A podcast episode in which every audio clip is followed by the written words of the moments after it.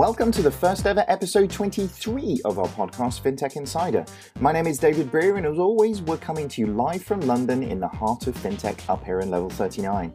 Today, I'm talking to two major influencers in the FinTech scene. First up, we've got Sam Maule, Director of Digital and FinTech at N T T Data Americas. And then we've got Chris Gledhill, who is the C E O and co-founder of U K challenger bank Secco. First, I talked to Sam about everything from his career in the Navy to how he got involved in the FinTech movement. Listen in. Awesome. Well, I'm sitting down now with Sam Maule. Sam, thank you very much for, for joining me here. You've uh, come all the way from sunny Florida. so uh, And it's beautiful outside. Well, not quite beautiful outside, but I, I love your enthusiasm anyway. That's uh, that's wonderful. I've done a bit of a, a kind of a dig through your background, which always sounds quite sinister, I know, when I sort of start saying that in terms of where we're at. But you have one of the most varied backgrounds that I've ever seen, quite frankly. It's quite impressive. For starters, you, you pretty much lived on a submarine for nine years. Like, talk me through this. What's What was the, the background? The U S S Simon... Bolivar. The Simon Bolivar. George Washington of South America. Wow. Mister Bolivar. I um I was desperate to get out of Detroit. So I grew up in Detroit, mm-hmm. which is awful. At seventeen, I joined the Army, believe it or not. I did two years in, as an infantryman in the Army. And if you are a smartass, you're just not... And if you ask why, that's a really bad way to go into work. So that was my first job. I was horrible at it. Had to, I had to make a choice. I either went back to Detroit or I did something else. So I thought, okay, the Army didn't match, so I'll do the direct opposite, so I went in the Navy. And found out that I actually tested really well in, in maths, as we say in the U K, in my maths and science. And uh, yeah, I went, went into the Navy, qualified on submarines, which is a really good fit for me because it's the most non-militaristic part of the military there is. Mm-hmm. It's really laid back, so it was a good fit. And you're supposed to ask why. And so I enjoyed it. I had a good time. And I'm short. So I fit really well. That's important. No bang in your head. That's yeah, a... no, not at all. I'm perfect for that, you know. Five, seven and under. So me, Tom Cruise, Dustin Hoffman. Those guys, we it, do it, well. It's an amazing, uh, like the idea that you're living in under, so far under sea a lot of the time. Like, how is how was that? Um, you know, it's a thing mentally. I, I really do. I think it's something, I think astronauts are probably like that too, right? You know, if, if you or I, you know, they said, I want you to go to Mars and, and never leave and be stuck in that. I'd probably be okay. You'd probably go nuts. Um, it's it's being able to take your, your mind or your brain and just occupying the time, finding something to do with. I, I've got like a two-hour commute home. I can barely deal with that. Never mind like being underwater for uh, for that period of time. Yeah, and I have A D H D, really bad. I don't know how I did it actually. I'm looking back, but um, I have absolutely no clue. How I, I probably was horrible. And, and you no transitioned from that into uh, Northern Trust retirement consulting. So this was, a, a again, a, a very different shift. Like, what was the bridge between those two? Well, I, my first job out of the Navy was as an H R manager for a Japanese steel fabricator in uh, northwest Georgia, believe it or not. Um, and that was because of my Q A background in, in, the, in the Navy. I knew Q A really well um, because on a submarine, you either do it right or it sinks. So that's the Q A program. Do it really right, or, or everybody dies. There's no fail There's fast. No, though, right? Yeah, no it fail like, fast. Yeah. And they were trying to set up a, a good program at this company, so they hired me under the, the guise of an H R manager, which I lasted exactly twenty-eight days, wow. by the way. Okay. And they, they the um, president of the company brought me in, barely spoke English, and he said, um, Sam, you have no heart. And I thought, oh, my God, I'm about to get fired twenty-eight days in a job. But he said, we think you'd make a great Q A manager. And what he meant was, I'm not empathetic. Um, I, I, I didn't really show any empathy. So as an H R manager, I was horrific. But as a Q A manager, I was really, really good because I was really, really focused. I, I can't believe that. You know, you, you like, know. you know, we, we talked about this sort of before, but you, you have the reputation of being the nicest man in fintech and banking, right? You know, I'm the, an asshole. It, it is that, the, it's the biggest bit of hype ever. I'm a jerk. Um, I've, I've, I'm fifty years old. That was when I was... You're not fifty years old. Yeah, I turned fifty in two weeks. Oh, wow. You, no, you're never... You're making I've seen that all up. my jobs, right? Do the math. That's true, that's, I guess. That's, yeah. that's a thirty-year career. Yeah, I turned fifty in a couple weeks. And uh, I've changed a lot. I'm a lot mellower now. I actually like people now, or at least I fake it really well. Um, back then, I didn't. I was really anal and I was really focused. So, uh, so, you, so you're where I'm going to be in like twenty years. Yes, like, you. I'm gonna he'll be a nice guy, and like twenty, the, the, the whole staff is laughing because they don't believe this. Yeah, your future's really bright. Good. Um, I've mellowed as I've gotten older, definitely. But um, and I learned a lot. I learned a lot about making those mistakes. I was one of those um, when I when I went and I was in the banking side. I was the the nut that would do ninety hour work weeks and one hundred, which as a banker is is ridiculous. As an entrepreneur, it's a must, right? It's what we do, but it's what we love to do. I say we as if I have a company. I'm, I don't have a company, but, but it, it's the thought process. Yeah, but it's right? it's the difference between doing something that you love and, and, and doing something that's a job, isn't it? Exactly, so, and what I do now I love. Yeah. So for me, it's not work. I get asked all the time, how are you doing all this stuff? Um, because I wear a lot of hats, and it's because I like it. It's what interests me. Sure. So uh, another stint there, and suddenly you pop up in England, in York. Yeah. What what what was the move there? Well, I, every job I've had, I've had zero background in. I knew nothing about the Army, obviously. I knew nothing about the Navy. I knew nothing about steel. So you interview brilliantly, I right? con my way like you wouldn't believe in every job. So I went to work for Thesis. Uh, they were convinced I was a stellar programmer and project manager. Um, I'm a good hacker. I'm a lousy project manager because that's attention to detail, which the older I get, I lose. But again, I, I interviewed really, really well and actually really enjoyed the job. And I was coming back and forth to Europe with Thesis. They were expanding into Europe about the time I was hired. And I was going back and forth working with like Royal Bank of Scotland, Deutsche Bank, Santander, and others. And I was going so much, it just made sense for me to, to move over full time. And so my family, my kids were raised in York, England. Um, I'm My friends back in the States say I act very European because I'm obviously very European in my views on life. Are they, are they using that as an insult? Yes, or is it, one hundred percent. A, yeah. Yes. That'd be like me telling you you're very French. Yes, it's uh, it's uh, it's an insult, um, which I don't care. But um, we really enjoyed it. We loved it. And we had a good um, almost five-year run over here. So U K is like a second home for me. I, I love coming here. I mean, right before this, I went up and saw all my friends and what I consider family in York. And the same with London. I've got so many friends here, so cool. I love it. Well, and suddenly you're, you're back in Florida. So you're back in uh, Collier and Gallagher. You you did your stint uh, in in uh, London and uh, in uh, York, sorry, and then suddenly you're you're back uh, over there in the in the sunshine again. Yeah, that was my penance. Um, Florida's fine. I like it. It's a lot different than the U K. But working for a consultancy firm, first time, and it's funny that I worked for a consultancy firm. In all honesty, because I hated consultants. When I was on the flip side, when I was a banker, when I worked at, at Thesis and others, um, consultants didn't really impress me. I was one of them, right? Why should I pay you all that money for what you do? Um, I've evolved. I understand that some consultants, I said some, some are worth the time and energy and uh, really know their stuff. Um, the, the team that you put together, eleven F S, so that's a good example, right? When you put together, this is why I'm known as the nicest guy, because I suck up. Flattery gets you everywhere. Yes, but it's true, right? When you get a small core group of folks that really know what they're doing, and there's really not a weak link, you're going to do extremely well. And that's what I saw with, with Carlisle and Gallagher at the time, which then was acquired, right, N T T. It's the same type of thing. Hmm. Um, specialists, really really good at what they do, strong backgrounds, and you bring a lot of value. So I've I've had a good run. It's been fun. It's a, it's an interesting one, isn't it? When you when you sort of flip into that, almost uh, most organisations are brand led, uh, and actually the increasingly the industry is moving to to reputation. So it's the reputation of the individuals rather than necessarily the reputation of the organisation. Uh, and I think a lot of organisations are, are struggling with that. You know, it's um, it's the idea of Man United being bigger than any of the players, and that's fine until you have Cristiano Ronaldo playing, right? And then actually the some of the players are going to be slightly bigger reputations than than the club in itself. So, but what what are you doing at N T T now? How are you um, how are you sort of uh, working there? Well, more importantly, why'd you use a Man U analogy? I mean, I don't understand that whatsoever. God, no, maybe not. So many other teams yeah. we could have gone with. Well, where, where uh, I live yeah. in Norwich, I, I don't know. No, like international audience wouldn't know Norwich City at all. So, so. I do, and and by the way, they Norwich City beat Arsenal last year, and Dave never shut up about it, um, forever and a day. Um, I agree. I, I think we're we're reflecting, I'm going to go historical now, the Renaissance period, when it did went back to individual talent, mm-hmm. right? And that meant so much yeah. um, outside the organization. I think we're seeing that in our industry, thank God. I think it's much, much needed. Um, it's a breath of fresh air in, in what we're doing.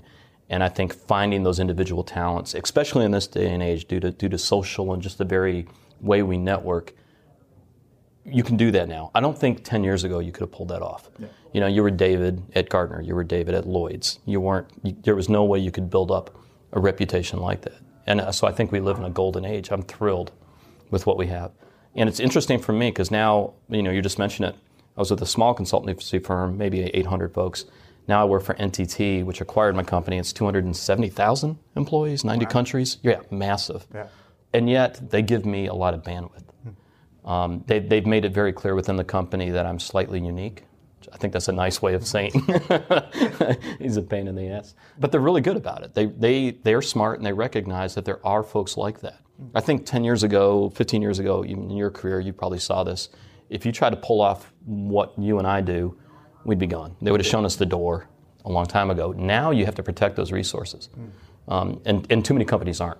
There's too much talent leaving the banks. It's a difficult, difficult one though, but you, you have to earn that trust, don't you? Yes. I think that, that's the thing, and it's um, you know, either through things that you've done or, or places that you've worked, you've kind of gained that credibility. You've gained the nicest guy in fintech reputation. That actually means you you have that latitude to, to sort of take. They they can take that risk on you because of the experience that you've got. I think. But it's it, I don't think it has anything to do with age or time in the business. So let's take Simon for example. So I worked with Simon Taylor at Thesis. We both came out of there. Um, Simon is nowhere near fifty, but it's easy to look at Simon and see the talent there. Who's the guy that is the uh, president of Loot? Ollie. Ollie's yeah. twenty-three? Yeah, yeah. yeah, amazing. Isn't and it? I'd put him on any team in a heartbeat. Yeah. So I don't think it has anything to do with age. It has to do with what you've been able to do and accomplish. And to me, that just means so much more.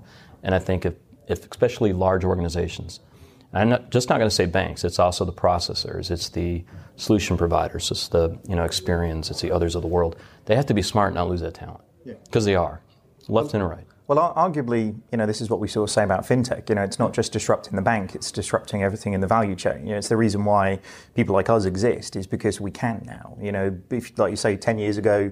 A small company going up against a large one for doing it, you wouldn't hear of it. You know, a bank wouldn't even entertain it. But that's the place that we're in now. People are looking for solid alternatives to, um, you know, the, the way in which it's been done before, which is good news for everybody, really. It's choice is always a good thing, isn't it? Yeah, I, I, I agree completely. Um, it's an industry that needs a reboot, mm. um, majorly.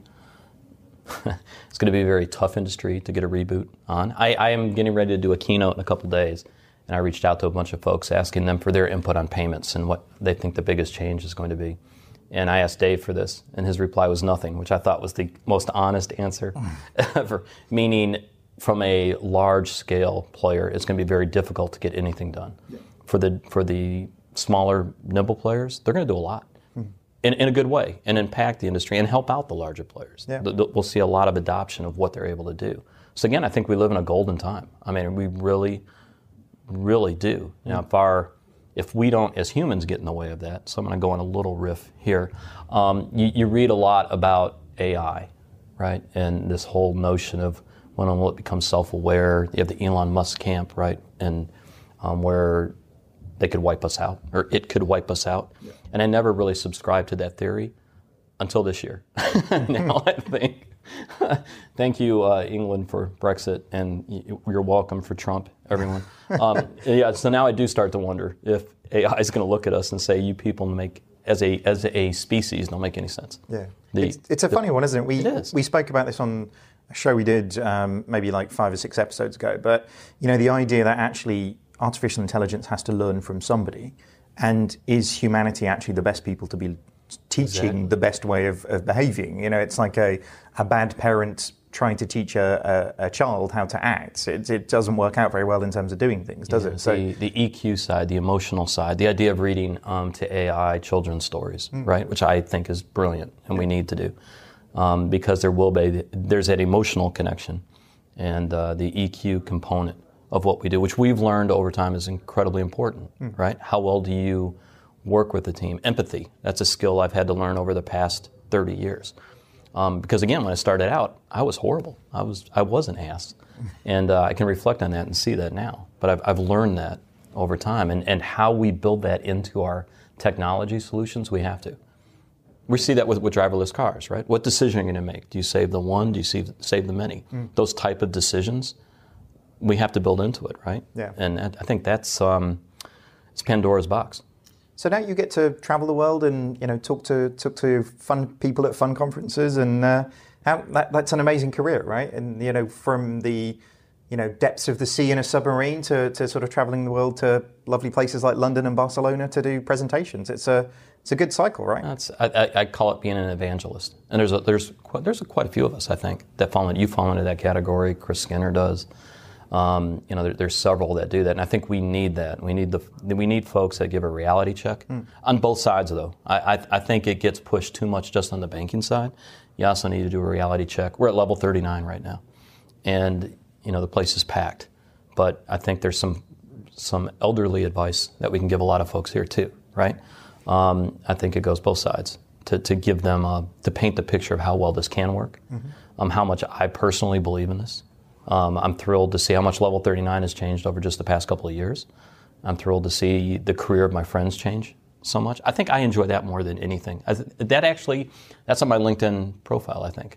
I stole a line from an author named Dan Pink, which is, you know, if you could summarize yourself in one sentence, what would it be?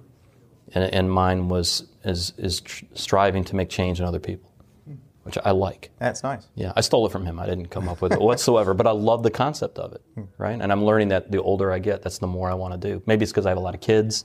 I have four kids. I got a three-year-old granddaughter, and I'll show pictures later. They'll be available on the podcast notes. You'll, you'll see those. But I believe that's incredibly important, is, is how much change you can help be a catalyst for yeah. in, in other folks. But increasingly, what we're sort of finding actually in the work that we're doing is the the major change isn't through technology. It isn't about A I. It's about people. And exactly. It's about how you change the mentality or the, the culture of an organization manifests itself through what it actually then delivers to, to a customer. So, you know, you have to start, you know, it feels very Michael Jackson on us here, but, you know, you've kind of got to start with the man in the mirror, haven't you, in terms of things that are going on there. So, and that's a challenge, right? Because the tech always changes. Mm. The people, not so much. Actually, it's the same problems. We always, you know, it's egos. It's, uh, you know, the, the concept of jealousy that comes in there. It's, it's all the basic human elements that have been around for thousands of years. Hasn't changed, yet the technology is changing at a pace that is unbelievable. Mm. And how do you marry those two up? I, th- I think that's the biggest challenge. Yeah, it's very tough. What What are the big things that you've been involved in is the, the femtech movement. Uh, you've obviously been a kind of a big advocate for uh, you know interviewing and, and really sort of shining a light on key female players in both the technology and the, the banking industry. How did you get involved in that? And oh. um, I, I guess, you know, you've talked to some amazing people looking through the list of, uh, you know, interviews that they've done. So, uh, you know, are there any key trends that you see coming out from, from them? Sure. How I got into that is I'm incredibly lazy. um, that's the truth. I was asked to write a white paper um, by Swift for for, for uh, Sibos, for InnoTribe, back in Singapore. I think it was twenty fifteen. Mm-hmm. And I hate to write white papers. I hate to read white papers. I hate everything about white papers. But I wanted to go to Singapore, and I like InnoTribe. Mm-hmm. I like the concept of it. Yeah. So I said yes. Um, was able to co-author the paper with a friend of mine. So we looked at diversity in the industry. And I'm going to be blunt. It just it was an opportunity for me to go to Singapore and, and, and to do InnoTribe. So I selfishly said yes. Then I started doing research, and and then I thought, oh, this is actually really bad. I hadn't paid any attention to it. And um, the numbers were horrific. What I saw was horrific. But what I what, one thing that we did in the white paper I thought was brilliant was we we interviewed, we just didn't give an opinion. We talked to, I think, ten or fifteen women across different parts of financial services to get their feedback, and across multiple continents. And we saw some consistency in their message. The white paper went really well, and Peter um, Vanderauer had asked me to do a second follow-up before Sibos, and I just didn't have any time. And I said, what if I just do a couple more interviews? That'll be easy. I've done three hundred fifty-seven, I wow. think, interviews in a year and a half. That is impressive. Isn't that that's crazy? Commitment. Right? That's nuts. Yeah. And and that's on the side. That's at night, weekends, yeah. just, you know, it's, but I enjoy it. It's mm. something, the more I started doing it, the more fun I got. Mm-hmm. And, um, and we've created a, an entire website dedicated to this now. Gela Boskovic, who's a good friend of mine, was one of the women I interviewed, lives here in London now. She's really taken it to where we now have meetups. When I leave here, I'm going there to meet a ton of the individuals I've interviewed uh, to actually meet them for the first time, which I can't wait. So like um, um, Starling Bank, Ann Bowden will be there. Mm-hmm. Um, I've been able to interview Blythe Masters, which I thought was really cool. Leslie Berlin, who's now the C M O at Twitter, mm-hmm. used to be with Amex. So yeah, it's really been, I'm about to interview a refugee that is running to be the president of Somalia. Wow. How cool is that? Yeah, yeah just through introduction. That's actually the one I'm probably looking forward to more than anything. I interviewed the young lady who introduced Bitcoin into Afghanistan. She's got a price on her head. I mean, just, you know, individuals that inspire me. Mm. So I've loved doing that. I'm incredibly lazy. I don't do any editing. I interview them. They write They give it to me, I copy and paste. So again, it it seems really like I'm a really nice guy. I am a lazy ass. I'm not doing anything. Um, but I enjoy it. It's really fun. I say the biggest thing I learned is that this is one of the most complicated messes that there is, and there is no easy solution. Hmm. When we talk about diversity in the workplace, there's not one simple answer. It's education. It's talking about it. It's acknowledging it exists. I think that's the best place to start. And if you don't believe that it's in, if you don't think diversity in the workplace is an issue, go read any write-up on this. Don't read the write-up. Read the comments. Just go right to the trolls and read that, and then you'll go, okay, yeah.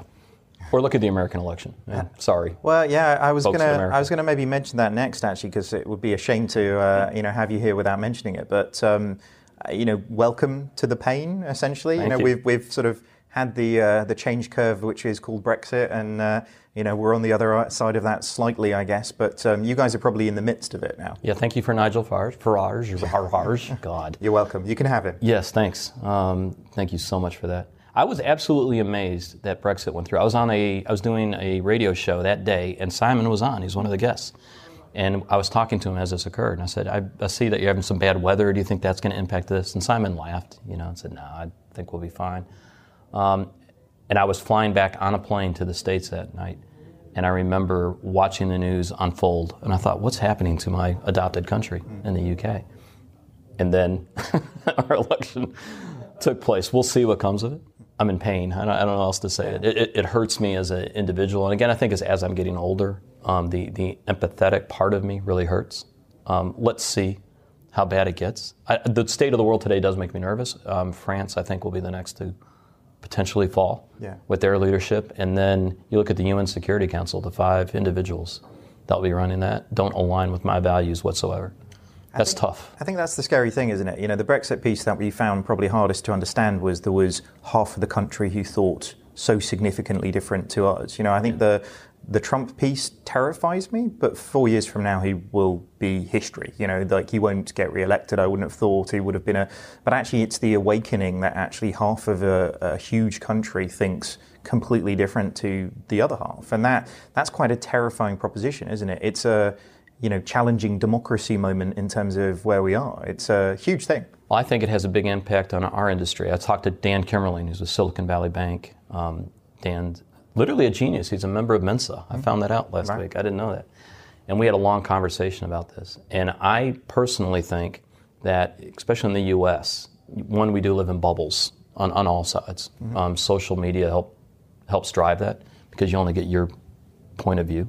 And you can filter that to no end, and that's incredibly dangerous, is not being exposed to how other people think and talk to them.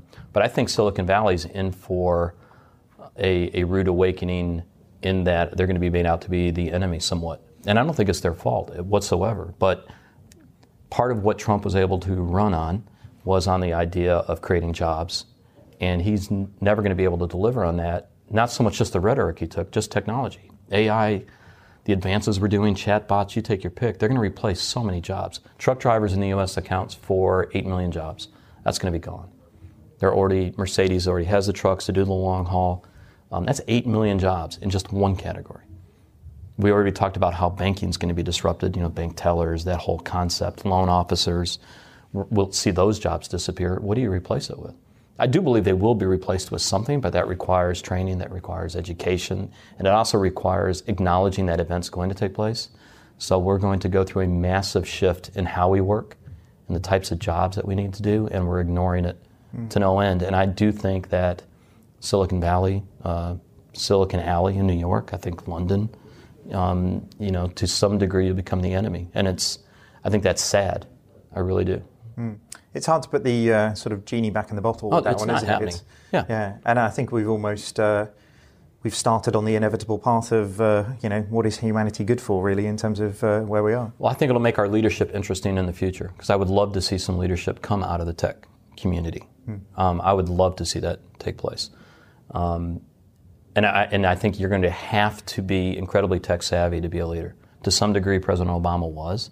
Um, a lot of people have talked about him going into venture capital. Um, but I, Bloomberg is another example of that, Mayor Bloomberg. I think we're going to see some leadership come out of the tech space. I don't think that's a bad thing. I think you do need to understand that um, and, and, and not belittle it and, you know, go and say you're going to bring factory jobs back to the Rust Belt in the U S. It's never going to happen. Hmm. It will not happen. If that factory does come back, it's going to be robotics. what jobs did that replace? We need to get so advanced with technology we can go back in time. I think that's uh, the uh, the statement, isn't it? So. Well, it's it, it gets back to, you know, how how do you do potentially a guaranteed income? What do you do? I mean, there's there's a lot that we need to take a look at from a social impact on what society is going to be like for our kids. Mm. I'm, I'm fifty, so you know, quality of life is going up, so I'll probably be around. But what about all my kids? What's their life going to be like? Yeah. Um, I am definitely pushing, you know, the STEM studies for them. I'm pushing it, but it's their choice if they want to go into it or not. But I think that's incredibly important to, to be able to go down that path. And um, it, it makes me slightly nervous for the future. On that note. Don't you love that? And that's why I'm going to go drink a whole lot tonight and get so, soused. So one of the things that you've been doing quite a lot of, obviously off the back of the all of the interviews that you've been doing with, with Femtech, is now the podcast. So FinTech five, how, how did that come about? Um, well, mainly because I like the sound of my own voice. Narcissistic. Um, when I was doing all the interviews for the, for the Femtech Leader part of that, Um, what I enjoyed the most about it was the actual interview itself. They were either, you know, face-to-face or over the phone, and I just enjoyed that process immensely. And then I realized I hadn't really captured any of those outside of a print form, so WordPress site. And I was tossing around the idea of a podcast. You know, I've done a couple of the radio shows, and, and I enjoy that part in the FinTech uh, community. And so I came up with the idea of a podcast that fit within my, my framework from a work standpoint and time standpoint. So I thought, what if I did a short form, only five minutes? Because I listen to podcasts like crazy, and I have I have a, a way of doing that. So I listen to you guys on long drives or flights or everything else, because that's an hour, hour and a half. Um, the same with like Breaking Banks or others. I've cut my grass to that. But a short form, only a five-minute podcast, that's t- I don't know anybody that's doing that that's not on a micro topic. Sure. So I thought, what if I just did short interviews, kind of based on my A D H D, and how much could I shove into five minutes? So, and that was the hardest part, was how long would the interview be? Yep. Did I do seven minutes? Did I do ten minutes? And I went with five because it had an F in it, and it fit FinTech. Um, so it sounded great. And what I've found is you can shove a lot into five minutes. Mm. You really can. And it's a lot of fun. So I've, I've thoroughly enjoyed doing it. I, I take moments of opportunity to do that. If I see somebody I know, I said, and it's easy to sell, right? Dave, I only need five minutes. You don't have to do any prep. I, I want you to laugh. I want you to cuss. I want you to be yourself. It's pure five minutes, unfiltered, very raw, but to get insights on the individual. And I love that. How much information can you pull out in five minutes?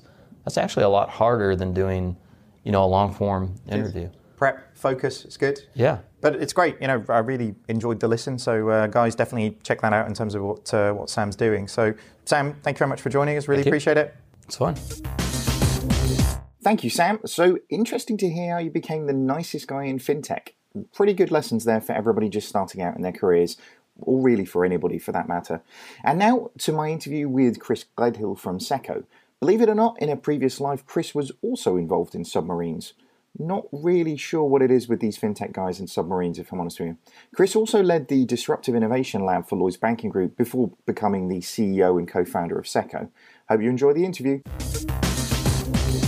Fantastic. Chris, thank you very much for, for joining me. Um, what we're going to try and do is is just have a, a little bit of a, a kind of a, a walk through memory lane with you. Um, you actually went to the university that I wanted to actually go to. You went to Loughborough University, didn't you? But you studied computing, whereas I had sort of uh, strange aspirations of being a sports person, of personality of some description. It's amazing how many people sort of started in computing. Do you think that gave you a, you know, a very good grounding with sort of what you're doing today? Yeah, I reckon so. I think computing, when I went to uni, it was about nineteen ninety-eight. So I think computing was just about getting fashionable at that time. Um, so Loughborough was one of the, I think, the top universities in terms of computing. It was, I can't, like you say, it's it was good for sports and good for nerdiness stuff like engineering computing. And I was definitely of the latter. Like there were literally people doing like press ups on their knuckles outside the window while I was like busy coding and playing computer games. It was like that, that kind of place. But yeah, well, that- definitely, uh, Definitely, like having a, a rooting in, in computer science has definitely helped me. Like I did my thesis on um, deep learning and neural networks, uh, and that's just finally getting into fashion now, right? And it took me like a whole year to code something which takes about three lines of Python now. So it's gone, it's gone totally crazy, but it helps now. Whenever somebody goes, you know, they're talk, talking about blockchain or whatever, it's all just basic data structures in computer science, really, right? Nothing particularly posh about any of it. Uh, so yeah. It's to uh, to ground at all, and also like so much tech just goes around in a full circle anyway. Um, you know, cloud computing is just mainframes rebadged, right? And just chatbots are just command lines rebadged, right? It's all just going around in circles and circles all the time every ten years. So yeah, it's definitely helped me a lot. I think there's a, a definite, um, you know, a definite need to have that type of grounding, because it's um, there's so many people. You know, I think it was uh, wasn't an Accenture study recently about the amount of senior people in banking organizations who actually know anything to do with technology at all, and it's I think it's like six percent, which is terrible. So you know, having that understanding of where uh, the art of the possible is, and also in terms of when suppliers are actually talking nonsense as well, then uh, you know, it really kind of sets you up for doing it. And you know, I guess you went into quite a um, kind of a deep career on this. You had uh, working as a web developer, working as a software engineer. Um, one that I spotted there, you you built software for submarines. This was quite an interesting one when you were at B A E. What, what happened there? Yeah, that was out of university. So I joined a graduate scheme at B A E, and uh, I can't obviously talk an awful lot about the sort of projects that we were working on there, but it was uh, it was kind of interesting work. It it was a good grounding in software engineering. Like definitely, um, there's analogies with banking, because banking is so heavily regulated, and the consequences of failure in banking are huge. And the same thing's exactly the same for the defence industry.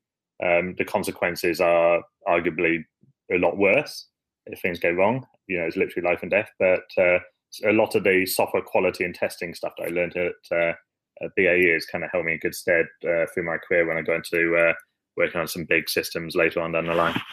Well, you, you had, to, uh, like I say, a fun one. You did sort of Barclays and H M, uh, H M Revenue Customs. You know, you've worked for Shell, you know, really sort of big organizations with sort of lots of, I guess, quite a lot of sort of bureaucracy in, in here as well. You uh, you seem like a bit of a sort of a glutton for punishment when it comes to uh, big companies, slow moving in terms of doing things. But I guess there must have been quite consistent themes through these people.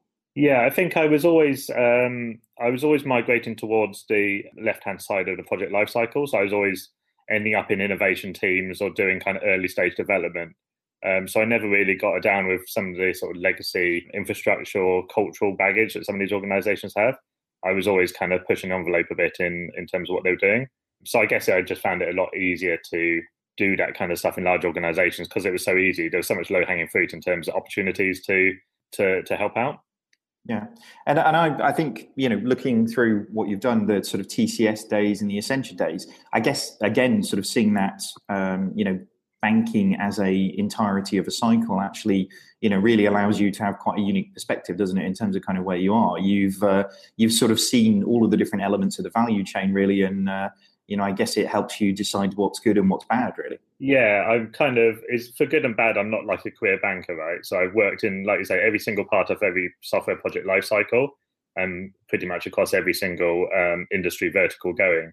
And it's only in the last sort of three or four years I've kind of landed in banking for a while, uh, but yeah, it does does help out. And also a lot of the stuff going on in fintech um, is all applicable across multiple fields, and in in fact quite a lot of the stuff going on in the customer front end side of stuff's been done, you know, two or three years ago in in most fields. So it's good to uh, to get that kind of cross industry experience. And your last job before you uh, before you sort of co-founded um, Secco was innovation at uh, Lloyd's Banking Group. Sort of tell us a little bit more about um, what the types of projects that you're working on there, and uh, and and really, I guess that brings us up to, uh, to to today, doesn't it? Yeah, sure. So I joined Lloyd's. I didn't join in the innovation team. I joined as a uh, the lead mobile architect. So at the time, they were just um, upgrading their their fleet of mobile apps. So I was the, the front-end architect for their app, which was going out to sort of ten million customers or so. And then after that, I um, migrated into the innovation team, and then um, started what was X Labs, which is kind of a disruptive innovation labs. Um, it was kind of, you know, like Google X Labs. It was kind of rip-off of that. The idea being, let's kind of ten X everything and look at the uh, a bit beyond sort of Horizon one, at Horizon two and Horizon three. So taking my sort of technical knowledge in terms of like deep learning, neural network, artificial intelligence, blockchain, data science, all that kind of stuff, then applying it with my business knowledge in terms of like different business models of peer-to-peer, centralized, distributed, um, decentralized, what crowdsourced, whatever, right? Putting that all together and trying to imagine um, what the future of banking might look like. So it was kind of a dream job, really. It was kind of pretty cool to, uh, to, to work for one of the biggest banks in the U K, looking at the future of what was going on in banking. And then, like a lot of people, realised that the likelihood that that stuff's going to happen was quite low. Um, and actually, it, it could potentially be a lot easier to disrupt banking from the outside in rather than the inside out. and hence the the decision to leave and uh, and found Secco. Wow. So that was, what was that, just over a year ago now that uh, you sort of made that decision? So Secco's, what was it, year four months, I think yeah, it is? Yeah, we just passed our birthday, yeah. So it's just over, just over a year now. Well, it's, a, it's amazing, amazing decision to make. You know, it's uh, it's always quite a scary thing to do, isn't it? You know, stepping outside of a, you know, a company and a salary and kind of all of those things, especially when you've got, uh, you know, a, a family uh, uh, as well in terms of doing things. So what what sort of really sort of spurred that change? Was it really all about going and doing it, you know, making it happen? Or was there some other sort of uh, deep-seated desire that you had to uh, to go and start a company? I think it was a it was a timing thing, right? So I realized that starting a challenger bank was kind of a fashionable thing to do at the time. Uh, and there was a ton of them popping up, but I realized none of them were particularly challenging Uh, much at all, really. They were kind of going for more conventional banking license with off-the-shelf architecture with a sexy app on top of it. So I realised there was a massive opportunity for someone to go in there and do a proper conceptual shift of what a bank is. Also, I realised that um, some of the tech that's bouncing around, things like some of the blockchain technologies were just maturing, so there was really good tech there. Also, um, London had kind of cemented its position as global fintech ground zero capital of awesomeness. So I kind of realised I was kind of well positioned for all of that.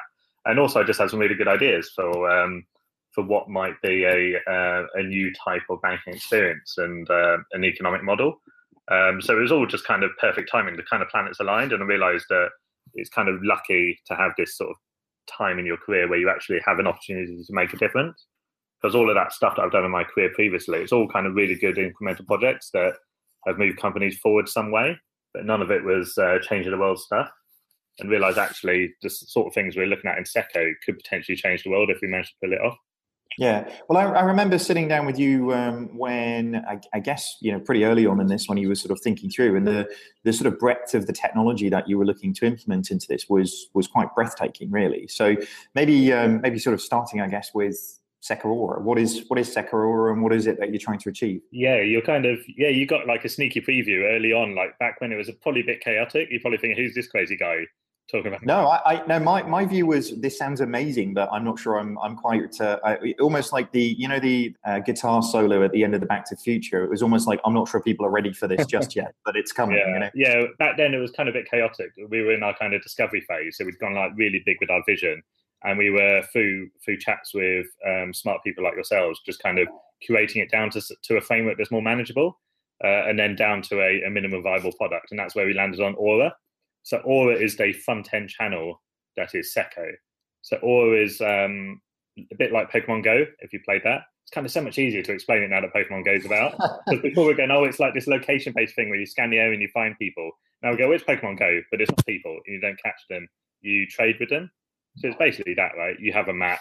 You get to scan the area and find other people who are Secco customers on that map. Uh, mm-hmm. And then you interact with them via the Aura. And an Aura is, uh, as it sounds, it's something that gets broadcast from your phone up to a hundred-yard radius wherever you go. So it's kind of like a, a beacon-style interface that you get to broadcast. Uh, and you get to decide what that interface looks like.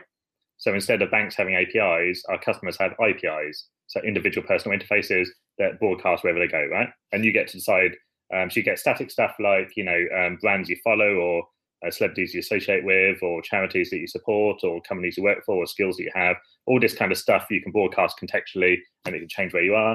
And then you can open up your um, interactable A P I, so uh, things that people can do on your profile, or things that you're looking for, or things that people can um, can purchase off you, for example. Uh, what you get to decide whatever it is, right? Um, so I'll give an example. Like, so we're doing a, a, a proof of concept in the fashion industry.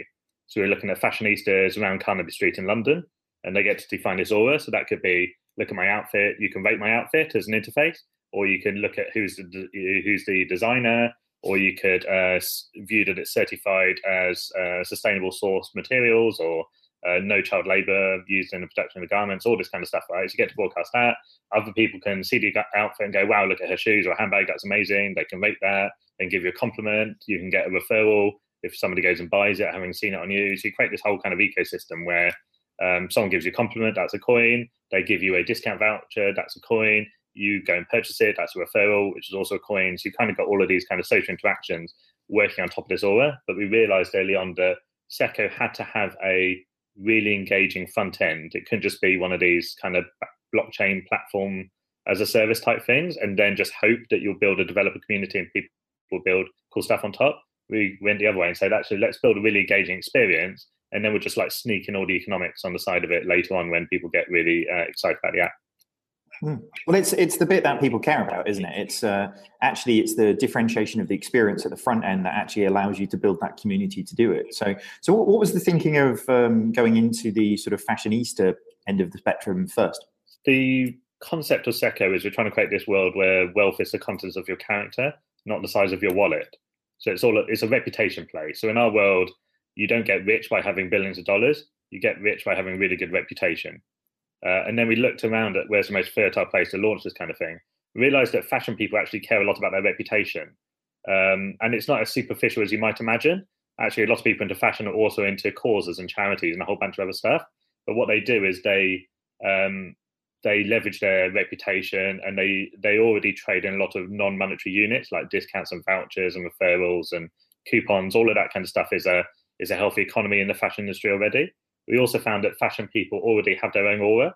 They already broadcast their own outfits, their own personality. They care a lot more about it. Like for me, clothes are just a utility, right? For fashion people, they have their clothes say a lot more about them. Their brands that they wear are very important. It's, they align with the values of the brands.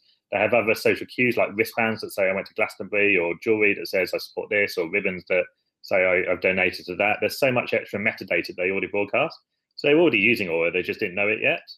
Um, so it was such a, a fertile ground that when we showed it to these people, they were like, oh my God, that's so awesome. We need this app right now. I need to like tell my friends about it. Where can I download it? Kind of stuff. They were really excited about what we were doing just because it was exactly what they were already, already using, just in a very clumsily sort of way. And where did the where did the name Secco come from then? So like um, the Secco, the aura part of it, I get now in terms of the the kind of broadcast of uh, as uh, you know me as an individual in terms of what I'm doing. Where where did the Secco sign come from? So there's two answers to that, right? So the the more mature answer is that it's a socioeconomic community, and it's short for that. Uh-huh. So that's the so that's the that's the derived answer. The original answer is more that uh, we were looking at reputationally rich people. And we realized that um, Generation X were the most reputationally rich. So these are people who have members of clubs and societies and golf clubs and P T As and all this kind of stuff. These are people who have a lot of reputation, a lot of circles. Um, so we looked at the kind of areas that they like. So they kind of shop at Waitrose and drive Aldi's and drink Prosecco. So we thought, well, we'll just kind of, we'll chop that in half and use, use the word Secco. Nice, it's good. It's good. It works. It works really well. It's a, uh, especially with the the description around the aura. It um, you know really sort of brings it to life, doesn't it? In terms of where you are. So so where where are you now in the, the journey then? Because this is a this sounds like a very different proposition, as you say, from any of the other banks that have uh, have really sort of come through in terms of what they're they're doing. Um, where are you in your journey in in terms of uh, creating Secco Aura? Yeah, so we um, we're twelve months old. We got seed funding in summer. We built out the alpha version, which went live, uh, and now we're raising Series A funding to take us to beta. I guess in twelve months, yeah, we've kind of done that discovery phase, uh, designed the kind of blueprints of it, some of the backend architecture, built out the minimum viable product, tried that with some people, got some really good feedback, and now we believe we've tested the technology, and that all works. We've tested there's a customer appetite for this, um, so that's a big tick box. Uh, so now we are back with the investors doing pitches saying, look at this now, this is this is quite a big deal and we need some money to to go big with this. Uh, and go big we can because we are not regulated like the other challenger banks. We decided very early on to pivot away from um, going for the conventional banking license because we found it was quite restrictive in terms of the um, capital ratios and liquidity required for uh, to be a fractional reserve lender. Also some of the regulatory overheads for a lot of that. Um, so we found with Secco, we, we have a model that's not a bank, like I guess Airbnb is not a hotel or Uber is not a taxi company. It's um, it's the product is about value and wealth and reputation. Mm-hmm. It's not necessarily about money and investments and lending. Okay, well, that's that's really interesting because, like you say, the really when you start looking at the people globally who are doing probably the most interesting things in what's sort of broadly categorized as banking, it, it is the Ant Financials, it's the WeChats, it's the the people who sort of, uh, like you say, the, the Ubers who sit on the periphery really of um, of what the, the kind of regulated space is. So, you know, the fact that you guys are, are going to be sort of sitting on the outside of that one and not be, I guess, hamstrung by some of those things in terms of what you're doing, it'll allow you to move yeah, I guess, a little bit quicker than some of those other guys will do as well. Well, what we are doing, though, however, is we're trying to take the regulator on the journey a little bit, because um, what we realised is that um, we reckon we are the forerunners of something that's going to blow out a bit. I think the idea of identity and reputation being a, a unit of value is uh, is something that people have been thinking about a long time. You talk to people like um, Dave Birch, you know, it's uh, it's it's going to be a big deal. And eventually, when it comes around, the regulators have to understand that kind of stuff. So if I, you know, if I spend some data to buy a coffee, is that a financial transaction by the regulated by the, uh, the F C A or P R A, or is that a data transaction regulated by the Information Commissioner? How is the H M R C going to tax a piece of data? You know, how do you work out the value of the data for taxation purposes? All this kind of stuff is kind of important discussions to be had. So we're trying to um, bring the regulator on a, on that bit of a journey, so that we don't have to then back for a massive regulatory structure when we when we get to scale, because we will be regulated when anything gets regulated once it achieves a certain scale. Um, so we want to um, to lead that conversation. No, that, that makes makes total, total sense. You know, this feels very much um, in, in the same way, actually, as some of the things that have come through, uh, you know, with the announcements around the, the F C A sandbox. You know, this is new category of financial services. It's just the maybe the regulation hasn't quite caught up with what it is and, and how specifically they regulate it. But um, how have you found the, um, you know, the engagements with the F C A so far? Has it been, um, I, I guess this is so different that, like you say, the the journey is almost as important as the answer for those guys, isn't it, at this stage? Yeah, it's been um, it's been interesting engagement. I think the F C A um, quite rightly prioritises their resource towards um, operational services that have a, a systemic risk. Uh, because of our scale at the moment, we are kind of very interesting, but not the centre of focus. So what we're doing is more of a keeping them informed of where we're at, rather than, you know, demanding a lot of resource and uh, and stuff. So that kind of works for us. Um, but because, you know, if we're the three hundredth peer-to-peer lender to launch this month, then the F C A needs to to, to be looking into that. The, you know, somebody, some crazy person talking about the future of money is uh, is kind of interesting, but it's not front of mind for them right now, particularly when they've got Brexits and all sorts of other things to be to be interested in. And speaking of which, Chris, I, I can't sort of let go without uh, maybe talking about that one in terms of where we are, because um, you you were actually one of the people who were probably most vocal, um, definitely in the sort of social channels that I uh, I kind of mix in, actually being very pro Brexit. You know, you were probably one of the lone voices that were putting up the um, the argument from uh, you know, definitely from my vantage point in terms of why we should be doing it and actually all the additional benefits that we'd see in terms of where we are. So, you know, I guess we're quite a few months into this now. Um, you know, would you still vote the same way that you voted, or would uh, would you um, would you have changed your perspective? Yeah, I think I did a couple of blogs. I did one kind of early on when I said I was going to vote. I did another one just just afterwards. I think I probably need to do another blog on on where we're at. Uh, but definitely, I would vote the same way. Definitely, I still support Brexit. I think a lot of the um, catastrophes that were predicted haven't really happened. The sky hasn't fallen in. Uh, and actually, it seems like a fairly orderly process so far. I think um, a lot of the predictions I had are coming true. So Theresa May's doing a, a tremendous job travelling the world, forging alliances with the likes of China and India and setting up fintech bridges all over the place. I think definitely the opportunities are going to outweigh the risk, the risk of Brexit. And I think it'll be one of those things like keeping the pound. I think, you know, in ten years' time, it'll be hard to find anybody who, who voted for Remain. Everybody would say, oh, yeah, yeah, I voted for, for Brexit. I think in hindsight, it would seem like a, a pretty awesome decision that we made. I acknowledge that there's a lot of worry across from a business point of view and a lot of people from a personal point of view in terms of the immigration status and that kind of thing. But I think it was a it was the right thing for the U K to do from a big picture point of view in terms of sovereignty, but also Uh, from a strategic point of view, we we like to underplay ourselves quite a lot as British people, but you got to acknowledge the, you know, the position we're at in terms of our digital economy. We're the largest digital economy percentage of G D P of any other country in the world. We have like four of the top ten universities. We are historically awesome at innovation, and it seems like in a in a future digital world, I don't think borders are going to be the the thing which decides about these alliances. I think it's uh, in the digital economy, borders don't really matter that much. That's true. The world, like you say, hasn't uh, hasn't ended just yet in terms of where we are, but uh, I guess there's a hell of a long way to uh, to go in terms of where we go with that one. But um, so, so Chris, where, where can people learn more about uh, Secco Aura then? What's the uh, how can people get involved? So there's a few ways. You can go to secco aura dot com, and on there you can sign up for pre-registration for our beta. So if all things go to plan, that'll be in uh, March next year. They'll have the opportunity to join our, our public beta.